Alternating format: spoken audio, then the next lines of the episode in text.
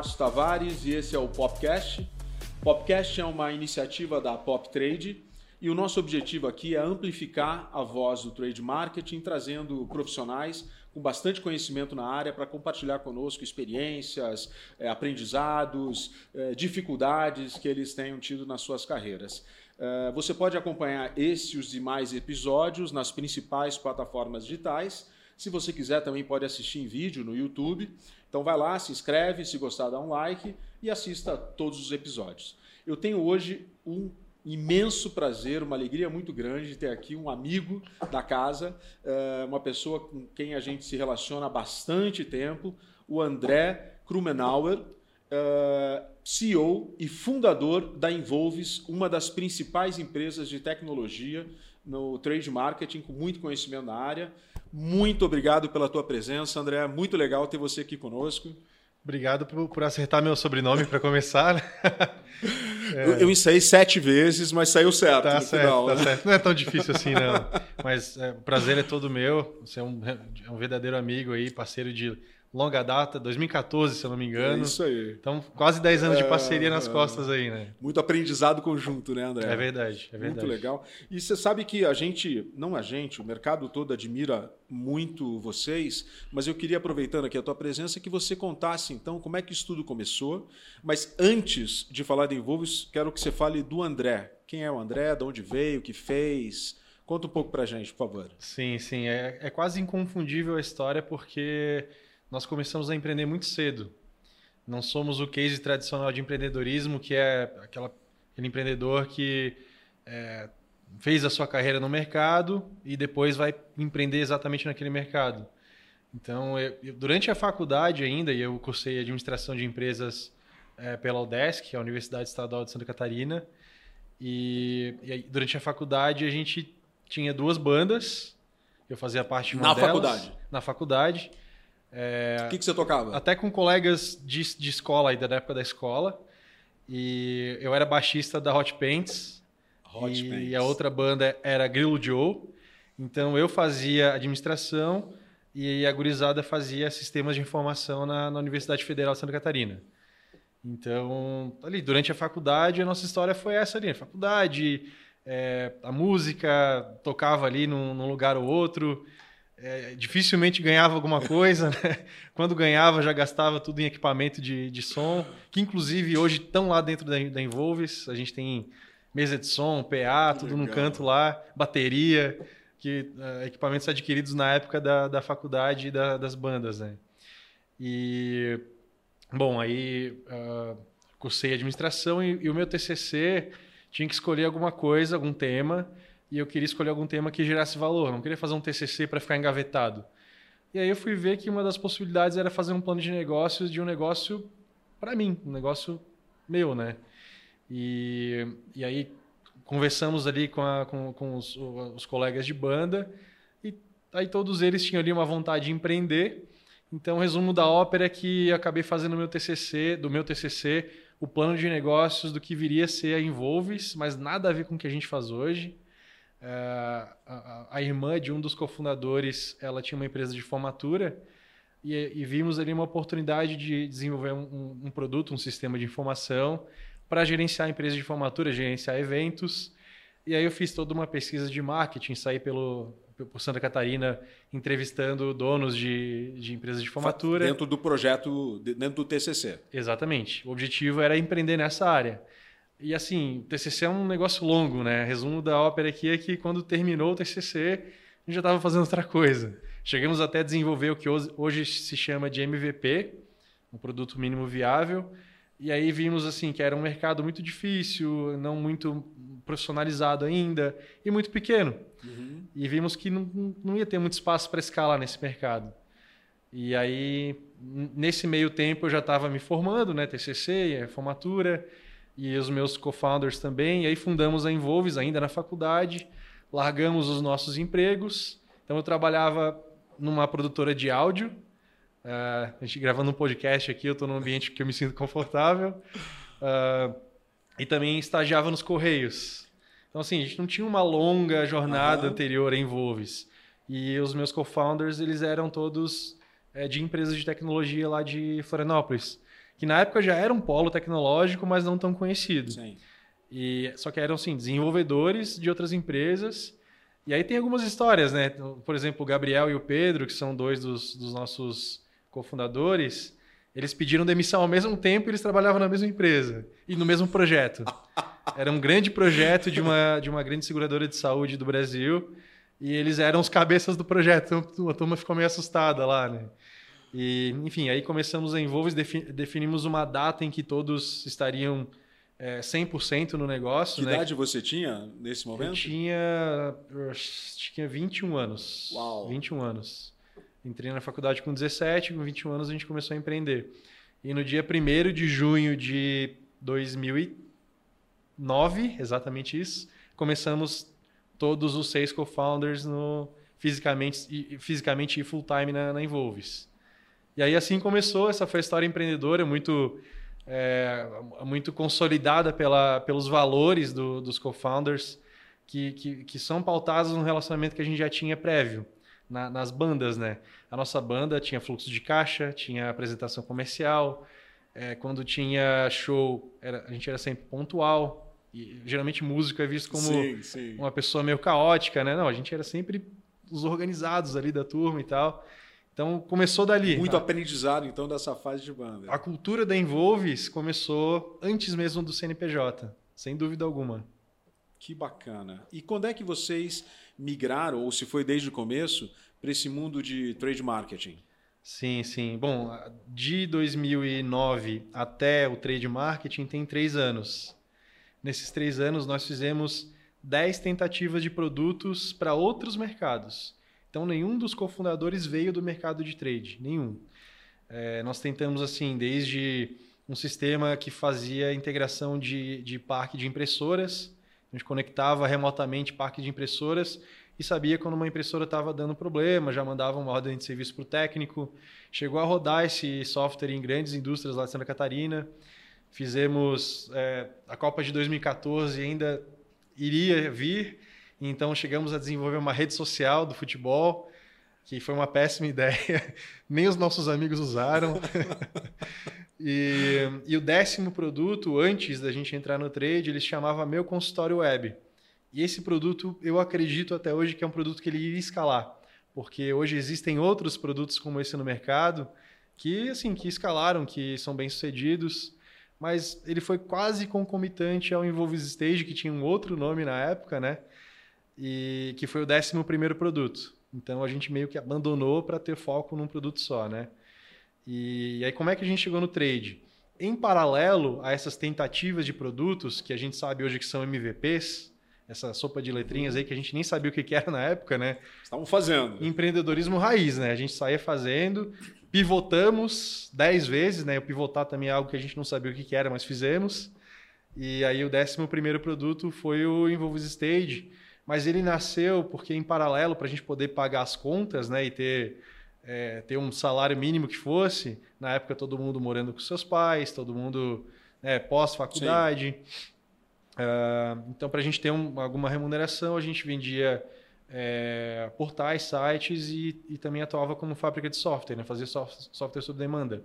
Aí uma agência de merchandising de Criciúma nos procurou para desenvolver um aplicativo para os promotores deles coletarem preços na gôndola é, pelo celular e que eles pudessem consumir esses dados em um ambiente web. E nós tínhamos a expertise de desenvolvimento mobile no nosso time, de, de cofundadores, e também de web. A gente fazia já essas coisas nas empresas anteriores, nas experiências Isso lá anteriores. 2012, mais ou menos. Isso aí, 2000, um pouquinho antes ainda. 2010 foi quando essa agência nos procurou, aí desenvolvemos o produto, é, lançamos ele ali no finalzinho de 2011, é, metade para o final de 2011. E até hoje essa agência nem existe mais, ela nunca usou. Uau. E, e a gente acabou. Mas vocês viram valor ali no produto. Exatamente. Na, na verdade, nós fizemos uma proposta para essa agência no modelo de, de, de fábrica de software, que ficou muito caro, que era um produto só para essa agência.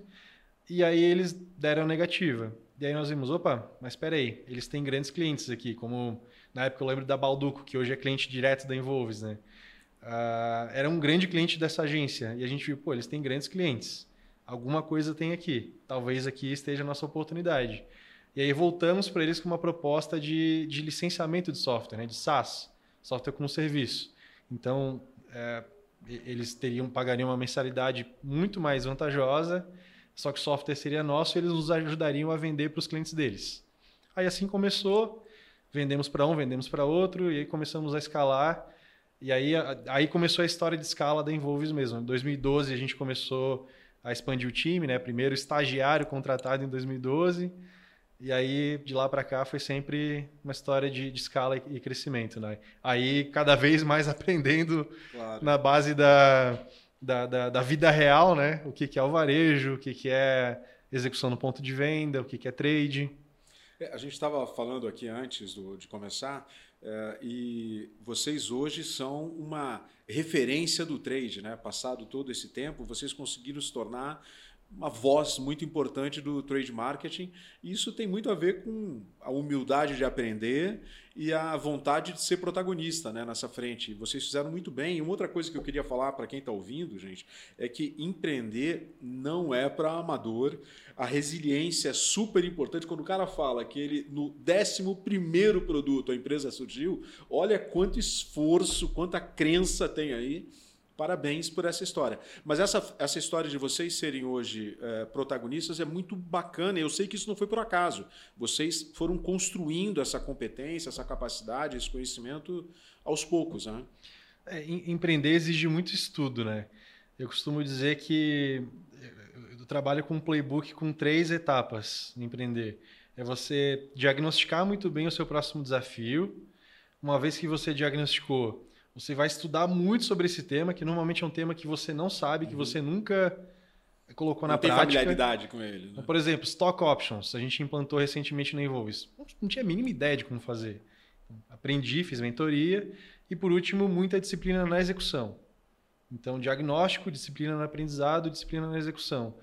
E, e aí, quando a gente começou a empreender em tecnologia, nós vimos muito, bebemos da fonte né, de quem já tinha feito é, escalado grandes empresas e vimos que é, você criar reputação, você ser um agente é, neutro, né, uma, como uma empresa de tecnologia dentro do mercado e conversar com todo o mercado é, é, é, e desenvolver um ecossistema é uma grande oportunidade de branding e que depois se converte em negócios, né? Então, nós, basicamente a gente diagnosticou isso, aprendendo, estudando e implementamos aí na época o, o, se chamava Clube do Trade, né? Hoje é o Involves Club, que hoje é o, é o portal onde você encontra a maior quantidade de conteúdos a, aprofundados em diversos níveis de, de, profundidade sobre sobre trade marketing e em português e espanhol. Então é um, é portal gratuito, super completo para quem quer aprender sobre trade. E também logo depois começamos o nosso evento. As duas iniciativas totalmente voltadas para ecossistema, né? Mas sempre um, também para aprender junto, né? Nunca foi assim para é, nunca nos colocamos no palco lá, comprem a nossa uhum. solução. Sempre foi uma iniciativa, o ecossistema vem na frente, a gente vai junto com todo, com todo o ecossistema crescendo junto. E a gente enxerga isso, né? Que conseguiu junto com todo o mercado. E vocês... Deu muito certo, deu muito certo. Depois, olhando para trás, você vê Sim. que as iniciativas deram muito certo, né? E André, me conta hoje então, você depois de toda essa história, começando com 21 anos a empresa, ainda é muito jovem e é o CEO, fundador de uma empresa bastante relevante. Como é que é o dia a dia? Quais são os seus desafios? O que, que te move hoje na tua cadeira? Não, legal. E obrigado pelo, pelo reconhecimento, Márcio. Vindo de você, é ainda mais é especial para a gente, né? É, outro playbook também que eu tenho, a gente é bem playbookero na, como empresa de tecnologia, é, é, eu tenho um processo de reinvenção do meu próprio processo. Então, a, basicamente, a cada seis meses, a minha atuação ela pode mudar completamente, a depender da como estratégia. Como profissional. Como profissional. E a ponto assim de olhar para trás, para dois, três anos atrás, e não reconhecer o André que eu era, de tanta maturidade que a gente consegue rodar esse ciclo rápido né, de aprendizado e, e, crescer muito rapidamente. Né? Então, é, as minhas pautas hoje elas estão voltadas muito para o que a estratégia da Envolve está mandando nesse momento. Né? Como uma empresa de tecnologia, Nós fazemos parte de um mercado que ele está altamente impactado pela, pela crise financeira, né? pelo Sem mercado dúvida. financeiro, escassez de capital. Então, até dois anos atrás, a minha pauta era o contrário disso, né? era uma pauta de crescimento agressivo. É isso aí, crescimento agressivo, crescimento alavancado, captação de recursos. Era um crescimento basicamente quase que a todo custo, né? mas sempre, claro, com bons Sim. unit economics, né? sempre com boas, boas métricas. Mas crescer, crescer, crescer. Esse era o. Com as taxas de juros muito baixas, a captação de recursos estava muito mais acessível. E aí nós vimos aí todo o mercado passar por uma por um cavalinho de pau, né? Tava olhando para um lado, 180 graus, agora está olhando para eficiência. Né? Globalmente, globalmente, globalmente. E aí na Envolvis não foi diferente, né? Então a minha agenda é, do ano passado para cá é uma agenda assim de muita eficiência, de é, sentar muito na cadeira de CFO também, né? É, olhar muito para as métricas financeiras da empresa, cada vez mais olhando, olhar onde a gente pode ser mais eficiente é, pauta de geração de caixa, né? Que também é muito do DNA da Involves. A gente cresceu. Vocês são bootstrap, né? Até, nós fomos até... até 2019, né? Bootstrap é quem não captou investimentos Sim, com fez fundos. com recurso próprio, né? Com reinvestimento no negócio. Com recurso próprio, até com cliente, né? A gente fechando o cliente claro. e o cliente nos ajuda a, a crescer com as próprias pernas. Uhum. E, e, então a gente tem esse DNA de eficiência já. É um lugar vamos dizer assim, confortável para mim como administrador, que aprendi na faculdade que uma empresa tem que gerar lucro. Uh, e por muito tempo conduzia Involves aí nesse, nessa pegada. Né? também é uma mentalidade um pouco diferente de, de um conceito que tinha até dois anos atrás de tecnologia, que é, puta, lucro não importa, o negócio é crescer, crescer, crescer, não importam os números. Vocês sempre tiveram essa, esse olhar bastante maduro e importante para os resultados tanto é que vocês não, precisavam de, não precisaram de investidor até um momento bastante relevante da companhia. E isso fez toda a diferença né? no, no crescimento de vocês e na, na capacidade que vocês têm também de comandar, de manter equity e de, e de poder direcionar a empresa. Né? Não, sem dúvida, sem dúvida. É, a empresa é direcionada pelos cofundadores, né, em parceria com o nosso sócio investidor, é, que é a Bridge One. São super parceiros em linha com pensamento de longo prazo, né? Super em linha conosco. E, e, foi essa história, né? De fato, né? A gente conseguiu. Agora teve um momento em que a estratégia era inversa disso, né? Mas o mercado ele foi até um ápice e depois ele voltou mais buscando mais eficiência do que já se buscava antes. E, e agora, de fato, essa é a, é a pauta mais relevante, né?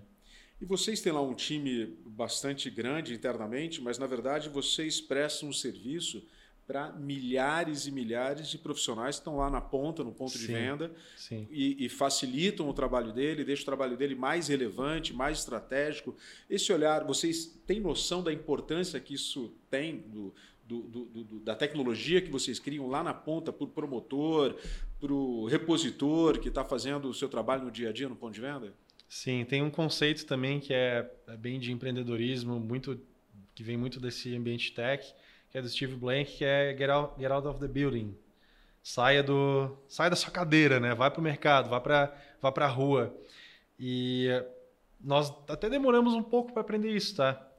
Mas hoje em dia, sim, nosso time de vendas, por exemplo, todo projeto que a gente coloca de pé para vender a nossa solução, em algum momento a gente combina de ir para o ponto de venda com o cliente para fechar o piloto, mostrando lá na, na, frente do cliente, junto com ele, a realidade do ponto de venda. Então, a partir do momento que a gente começa a fazer isso mais frequência, se torna a nossa forma de, de operar. Um hábito até. Né? É um hábito, um hábito, exatamente. É, aí a gente, de fato, está mais conectado lá com a ponta né, e vê quanto realmente é importante. Hoje são 85 mil profissionais utilizando a nossa tecnologia todos os dias como assim braço direito do seu trabalho, né? Isso é muito bacana, muito legal. É, é, transformador até, né? Porque você passa de um momento em que tudo era feito manualmente, tomava um tempo muito grande, e hoje você, o, o, o promotor na ponta tem um, até, até uma, uma, uma, uma, visão e uma atuação mais estratégica. Ele tem um olhar mais de conquista, de performance do que ele tinha antes quando ele era um pesquisador ali.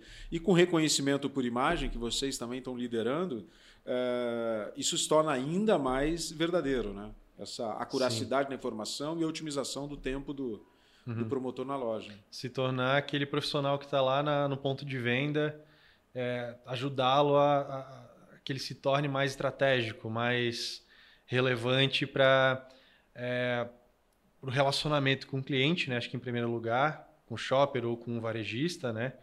Uh, mas também como um agente da estratégia da, da empresa. E, e, quando a gente consegue criar uma tecnologia e colocar na mão desse profissional que o torna ou a torna mais produtiva ou produtiva, é, você faz com que essa pessoa tenha mais tempo para estar tá nesse lugar mais estratégico. Tem, é. tem um legado aí que, que fica para o time do, do dia a dia. Nesse modelo de então incentivo à produtividade, a mais eficiência, é, no canal Farma, você acha que tem alguma peculiaridade em comparação com o canal alimentar ou com outros canais de venda é, do, ponto de vista de é, uso de tecnologia para tornar mais eficiente o processo de coleta de informações? Sim, sim. Com certeza, né? Acho que principalmente no, no recorte que nós atuamos, execução no ponto de venda, normalmente uma, uma, uma farmácia, uma loja do farma, ela é uma loja menor, com faturamento também geralmente menor do que um supermercado. Então é um canal que não cabe tanto custo. E aí nesse sentido a visita ela é muito mais rápida. A visita tem que ser ainda mais produtiva. Por outro lado é um canal de alto valor agregado, de mais margens, né? Sim. né? Então a, é, tem que fazer ali a, a, conta do, do custo em cima do, do faturamento do, do cliente. Mas quando nós falamos de visão computacional, é, de produtividade, de roteirização, de você é, ter, ter, a sua carteira mais bem otimizada e executar no ponto de venda de uma forma mais produtiva possível, o Canal Pharma desponta, desponta. No nosso caso, inclusive, o nosso primeiro grande cliente, que foi a Danone, é, nós começamos com Pharma, começamos ah, é? com a Danone Nutrícia no Canal Pharma por coincidência. é, porque o, tem, uma, tem um, um, aspecto ainda mais relevante que é, você falou do tamanho, né? As farmácias, obviamente, são pontos de venda menores, e aí o espaço na gôndola para a categoria, para os concorrentes, ele é ainda mais reduzido. Então, a indústria é, precisa ter um olhar muito crítico, né? muito apurado de como está se comportando a marca dela no meio daquela categoria, porque a briga ali por espaço é feroz. Sem dúvida. E tem outro lado do trade que é o investimento em pontos extras, em ponta de gôndola, etc. E, e aí o canal Farma, como é mais restrito e também tem um preço diferenciado, você você tem um compliance, né, um processo de compliance em cima do investimento que você Sim. realiza é também ainda mais importante. Embora, em geral, as redes farma elas são em geral super organizadas, um pouco mais uh, acho que um pouco mais organizadas que a média dos outros canais. Pelo menos assim eu enxergo. Não tenho dados para dizer isso, né? É mais um feeling. As grandes redes, pelo menos, né? As sim, que sim. são mais nacionais. Né, exato, exato. Sim. Me refiro a elas. Perfeito. Sim. E André, como é que é? Então, vocês estão nesse momento, eu sei que vocês estão também atuando algum tempo já fora do Brasil, vocês já são uma empresa internacional e tal.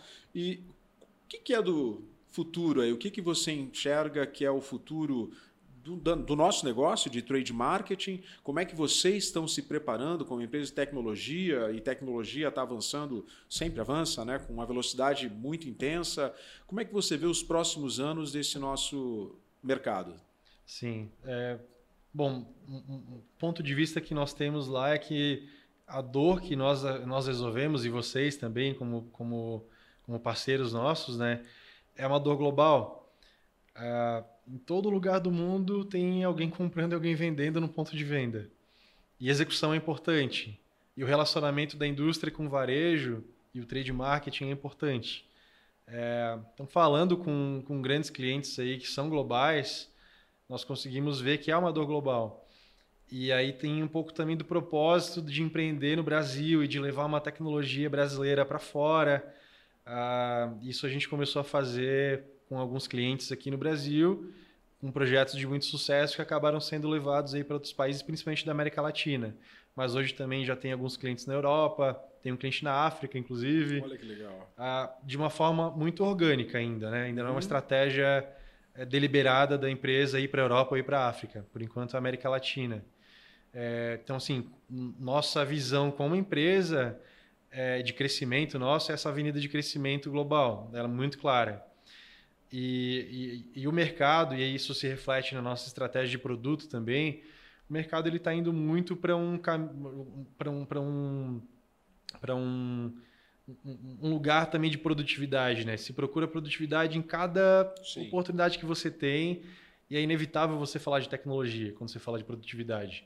Ah, o reconhecimento por imagem é uma prova viva disso, né? que você acaba é, garantindo que o profissional lá na ponta ele fique muito menos tempo fazendo atividades manuais e troque esse tempo por bater algumas fotos e a foto faz o trabalho de transcrever os dados, né, com visão computacional. Então, hoje está muito em alta aí a AI, né, os, o... É só o que se fala. É, sim, sim, a, a, o chat GPT, etc, né, e afins. Uh, agora está na hype, né, esse tema. Mas quando a gente fala de AI, nós temos que pensar de uma, uma forma mais aplicada à nossa realidade. E vai fazer parte do dia a dia, já faz, mas vai, vai fazer cada vez mais parte do dia a dia desse profissional que está lá na ponta, o apoio de tecnologias baseadas em inteligência artificial. Então, quem não está olhando para isso, daqui a 4, 5 anos já vai estar tá para trás, com certeza. Quem está olhando para isso vai estar tá na vanguarda. E quem chegar primeiro bebe água limpa, né? Tem essa esse ditado que, quando se fala em tecnologia, é muito mais verdade. A gente enxerga muito o mercado indo para esse, esse caminho e, e até fazendo um, um, um deparo aqui com a, com a questão do mercado financeiro, nós percebemos também que ah, a crise ela também bate na indústria, no varejo, é, a inflação, né, os, os, os, preços dos insumos eles bateram no teto, né, não está se conseguindo mais repassar o custo do insumo para o preço uhum. final. Então, cada vez mais a indústria e o varejo estão olhando para eficiência. Isso é uma tendência muito forte de curtíssimo prazo e curto prazo, mas que o bacana é que a eficiência, quando você conquista, é quando você automatiza um processo, isso vem para ficar. É dali para cima, dali para frente. Né? Tem que sempre tomar cuidado, mas vem para ficar. Então a gente olha muito essas duas tendências, AI e produtividade. E aí a nossa, a, a derivação disso para a nossa estratégia de produto é, são produtos voltados para esses dois pilares.